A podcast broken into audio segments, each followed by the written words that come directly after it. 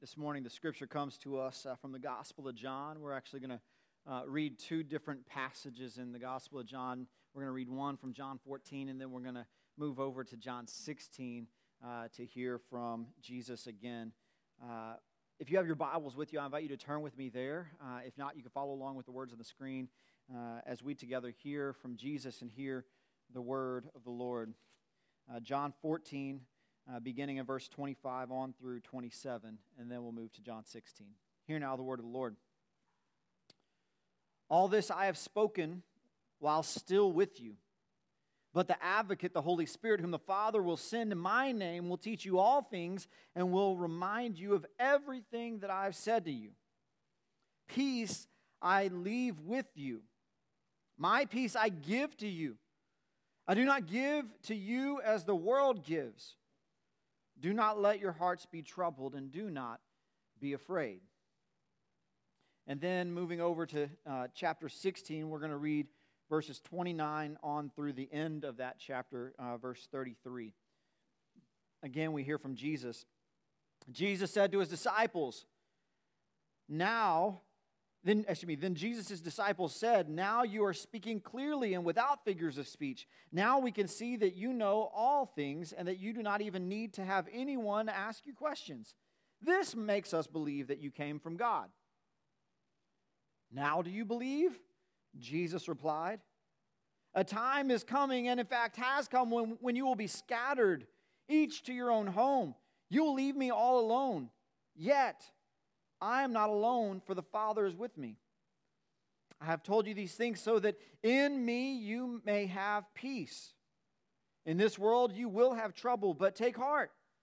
I have overcome the world." This is God's word offered to us in its reading and in its hearing, and so we give thanks to the Lord God Almighty.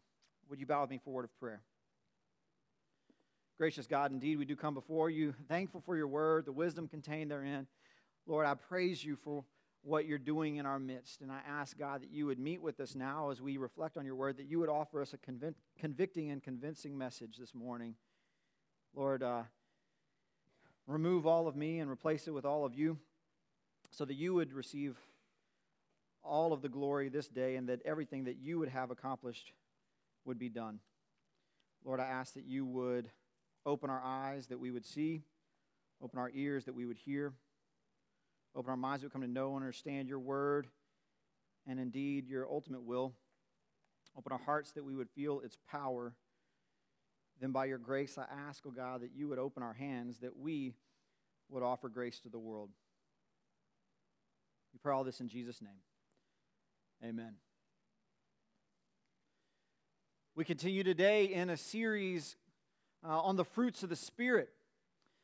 The fruits of the Spirit: love, joy, peace, patience, kindness, goodness, faithfulness, gentleness, and self-control.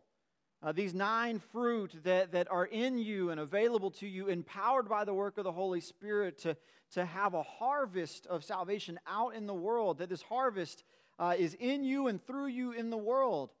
And that God calls us to this harvest and to be a part of this harvest. That we're not going out into the fields lacking anything, but we have everything that we need: love, joy, peace, patience, kindness, goodness, faithfulness, gentleness, and self-control. I find it interesting that the Lord has done this to me, that the Lord has invited me to preach on the fruit of the Spirit, peace, on the weekend when football really begins, right? Football is this weekend. Last weekend was like kicking around D2 competition that really didn't belong on the field. There was like 1-2 games last week. This week, if you're here this morning and you're an Aggie, you're crying. If you're a Longhorn, you're crying. If you're from LSU, you're not here because you're still partying, as it were, for LSU fans. And then the audacity to wear Clemson colors this morning. That's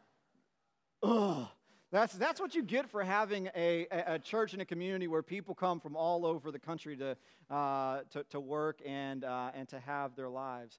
But one of the things, you know, when you look at also this week, you have the NFL kicking off this weekend. You have Cowboys today, Texans tomorrow. I'm sorry for all of you who enter into the season feeling defeated already, but it's because of these sorts of false rivalries and false conflicts that we have the opportunity to really pull back today and think about what does real conflict look like? What does real confrontation look like? Not something that's just set up and put together and made for TV sort of conflict, but what does that real conflict look like? When we think about peace, oftentimes the first thing we think about is we think about global peace. We think about war and peace. We think about violence, physical violence, death tolls rising. We think about the wars that we have been in as a nation that have plagued all of human history as far as we can look back. And sometimes we find ourselves just meeting with the Lord, and we pray to the Lord, Lord, just this one day alone, just this one day, could you accomplish by the power of your Spirit a day of peace so that all throughout the world, there would be no violence on this one day. And may it start with one day, and may it become a week, and may that week become a month, and may that month become a year, and may we experience peace that can be sustained, peace that overwhelms violence, where there can be no more conflict in our midst. That's maybe where our minds go to when we think about peace.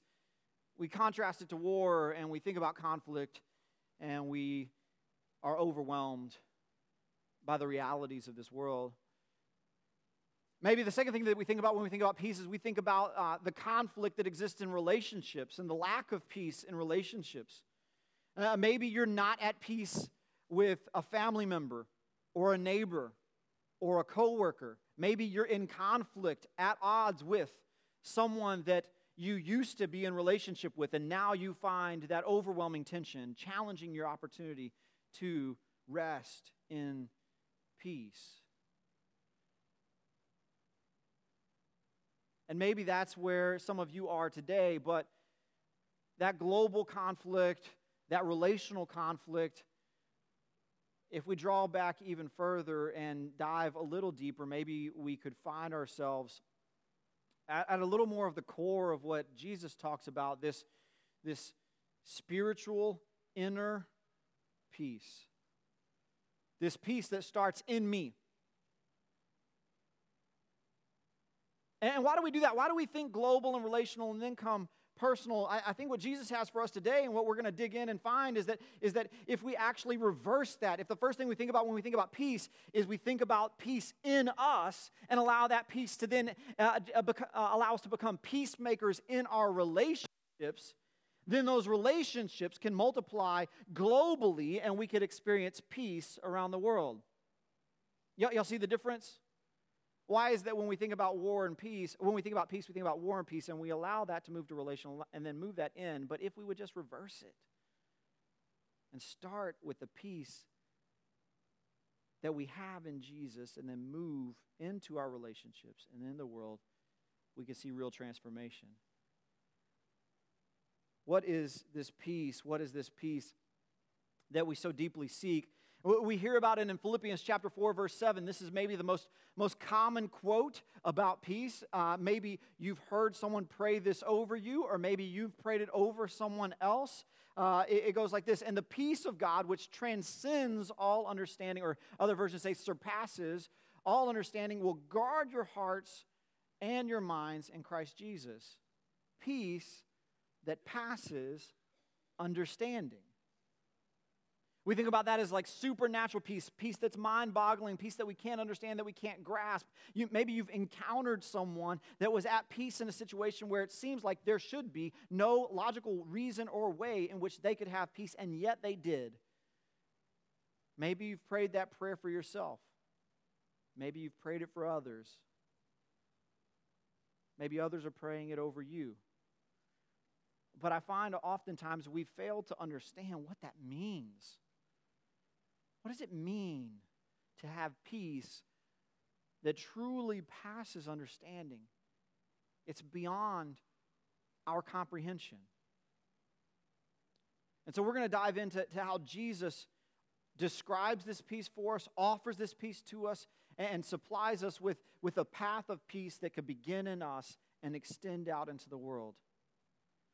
But first, I want to take a moment and maybe take a step back and have an honest moment with you, because some of you might be in a place where you've experienced, or you have a loved one that's experienced, depression or anxiety or a lack of peace that was so profound that you sought additional help. And I believe it's true that there are chemical imbalances, there are physical limitations, and there are ways in which psychology and psychiatry can help us to pursue peace in real and whole ways, and I do not dismiss those. And so what we talk about and what we hear from Jesus today isn't a dismissal of those things, but it's us allowing the Word of God to supply us wisdom about the spiritual realities that couple with those physical realities. I've known and know family and loved ones that have been blessed by the work of medicine and the understanding of their physical selves and the needs that they have. And so if that's where you are or where a loved one is, nothing that is said to dismiss, but only to operate alongside of and to bless and to receive that spiritual word from Jesus as well. Amen? Amen? And so so let's hear from Jesus. Let's hear what this peace that passes understanding is about. Let's try to understand how what that means and grasp how that is achieved in us so that we might bear fruit and a harvest in the world. The first reference that we had was from John chapter 14, and we find ourselves in the midst of a very long teaching from Jesus. This is Jesus as he's heading towards the cross, and this is like his final words to his disciples, the things that he really wants his disciples to grasp, so that as he goes through the crucifixion into the resurrection and then he ascends, he knows that he has said his peace and that his disciples have received what they needed to receive from him. And so he says, hey, I'm going to give you the Holy Spirit. The Holy Spirit's going to teach you, and here's what's going to happen. I'm going to give you peace. And in verse 27, we have this articulation of it. It says, I leave peace for you. I give peace to you, but I don't give as the world gives. I don't give as the world gives. That's a phrase I want us to hold on to, because I think that we need to dive into it and understand how Jesus informs that, so that we're not just grasping at what does that mean? I don't give as the world gives, and then you and I are then trying to figure out, how does the world give peace? How does the world offer things? And then we struggle and wrestle there. No. Let's see what Jesus has to say about what peace is and how we receive peace, so that we can then understand the difference of the world and receive that contrast from that direction. So Jesus begins by saying, I leave peace for you. Leave it. Leave it. Think about things that are really, really precious to you. Things that you hold incredibly dear to you. You put them in places of prominence. You put them in places of protection. You guard them against them wandering off. And you want to be sure that they are your treasures and are treated as such. What are those things for you? Some of them might be documents. Some of them might be a family Bible. It might be something that reminds you of someone, a treasure that you receive from generation to generation. What are those treasured things? Can you imagine the most treasured thing you have? Think about what that is. And just leaving it somewhere. No, seriously. Imagine taking that thing that is the most treasured thing to you, and taking it out of that place where it's secure and safe, or it's held in a place of prominence. And I want you to imagine going out into a public place and leaving it and walking away. No, like really, like all the way. Just keep walking away, and it's left there. That's the first way Jesus describes peace for us. He says, I'm not going to be here. I'm returning to the Father. I'm not going to be here. And when I return to the Father, guess what I'm leaving behind? I'm leaving behind peace. And it's more than that. It's not just left there. It's a gift for you. So imagine that you like tie a bow on it and put someone's name on it, and then you just leave it. That's what Jesus did. Jesus says, here is peace. It's left for you. It's a gift for you. And you did nothing for it. All you did is stumble upon it and receive that offering from me. That's how Jesus articulates it here. I don't give as the world gives. I leave it. It's a gift. But even in that description, sometimes if we think about how the world gives, we would start challenging that. We would start coming against it. But can you lose it? Can it be taken back? Can it be robbed from you? Like if I pick up that gift, can I throw it away? Can I discard it?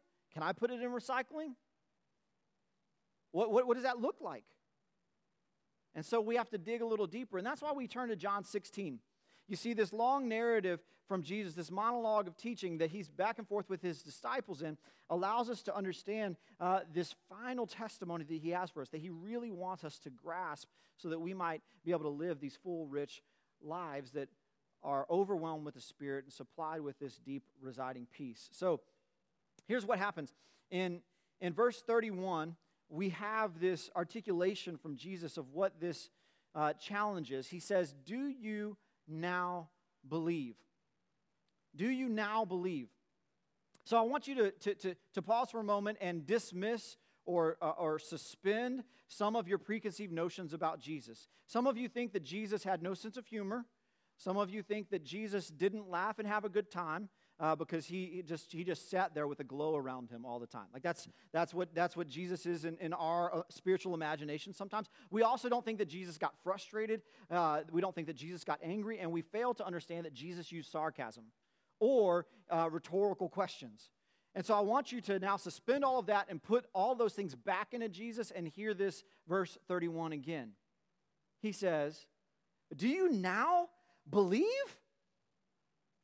They're totally different, right? It's not, do you now believe? And you keep reading, right? Like you didn't just read the Bible and dismiss that phrase.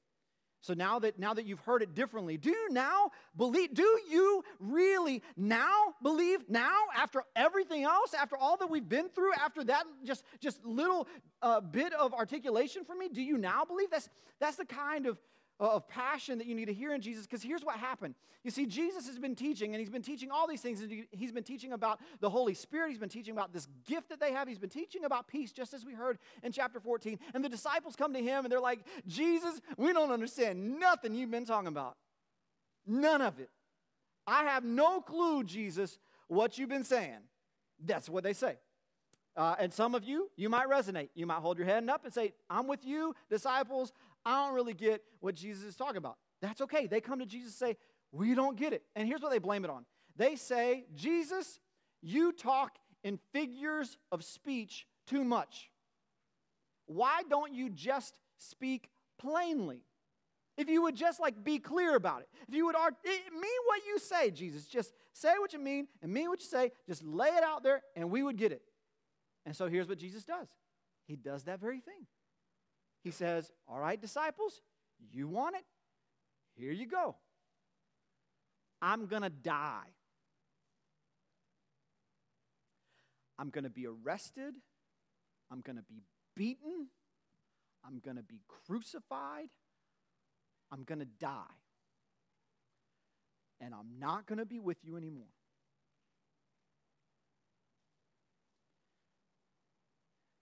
I'll rise. But after I rise, I'm going to ascend into heaven, and you're going to be alone without me. But I'm going to give you the Holy Spirit. The disciples then articulate back to him, Jesus, you did it. You told us plainly. Now we understand. In fact, in verse 30, we started with verse 31. In verse 30, it says this, this makes us believe that you came from God. Now we believe that you came from God. Do you understand how ridiculous this is? Like how absurd this is. These are the disciples that were with Jesus at the beginning of his ministry. These are the disciples that were with Jesus at a party with his mama, and they ran out of wine, and he took barrels of water and turned them to wine. These are the disciples that were with Jesus when he came across a man that was lame for 38 years beside a pool, thinking that this pool was going to heal him. And Jesus walked up and said, "Get up, rise, and walk." And now you believe? These are the folks that were with Jesus when Jesus gathered with 5,000 men, not counting women and children, and they're all out there, and everybody's hungry, and he takes a little bit of scraps, and he feeds all of them, everyone. And now you believe? These are the disciples that were with Jesus when they encountered a man that was blind from birth, never been able to see in his life. And Jesus says, "Open your eyes. Be healed." These are those same ones that were on a boat and it was a storm, and here comes Jesus literally walking on water. And they see Jesus in a distance, and they say, "Who is this?" And Jesus says, "It's me. I'm walking to you. I'm walking on water," as it were. And they're like, and they don't believe? What did Jesus have to do for them to believe? This is the same group of folks that were with Jesus when he came to the tomb, and Lazarus was dead. He was stinky dead, like been dead. Right? And he comes and meets with Lazarus, and he says, "Lazarus, rise, come out." And he tells people to take off his death shroud because he doesn't need it anymore. He's alive. That's from John. All that's from the Gospel of John. And so if you read through John straight through, you get through all of that, and then you get to the point where we just read in John chapter 16, and he gives them a couple of sentences about what's going to happen, and then the disciples say, "Oh, you're from God."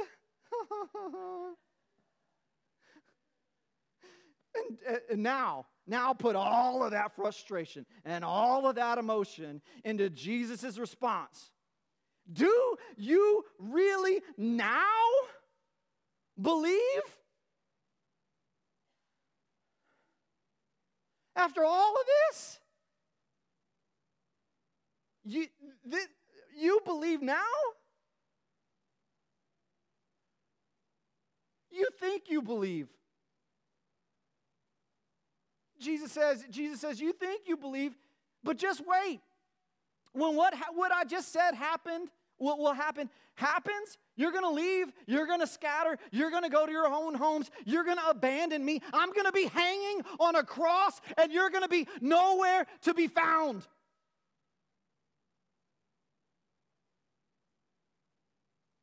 You believe?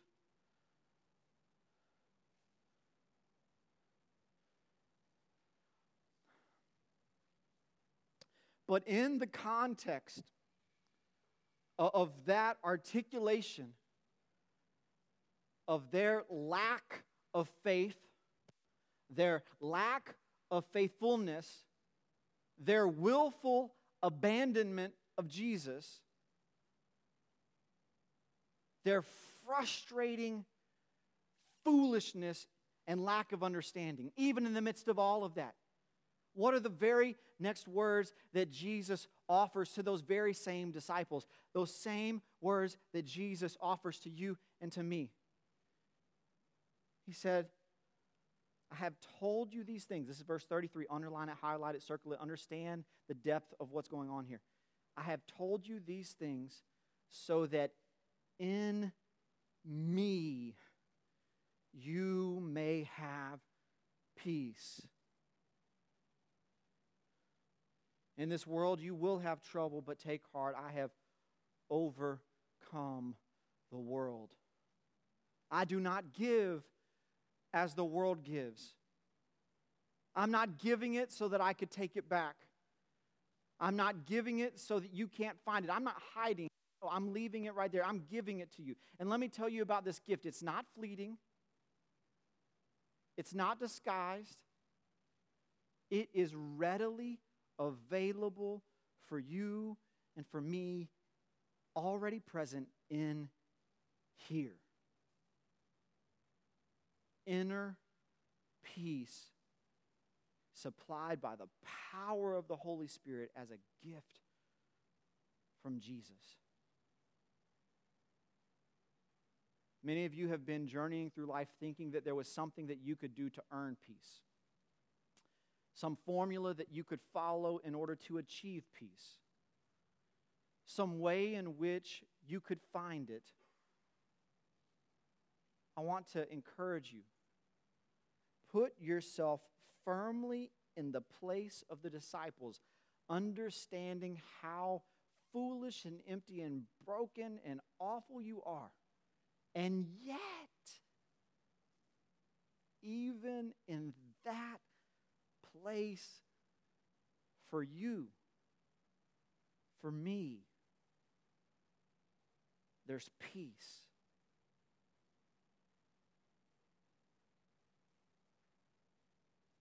Let that be enough this day. And may it allow you to then enter into relationships and be peacemakers. Enter into your family life and be a peacemaker. Enter into your workplace and be a peacemaker. Enter into your neighborhood and be a peacemaker because you have peace here. And may that work of peace bear fruit throughout the world so that we might find peace, not just for a day, but we would see the kingdom of heaven come upon the earth and peace reign eternal. Amen.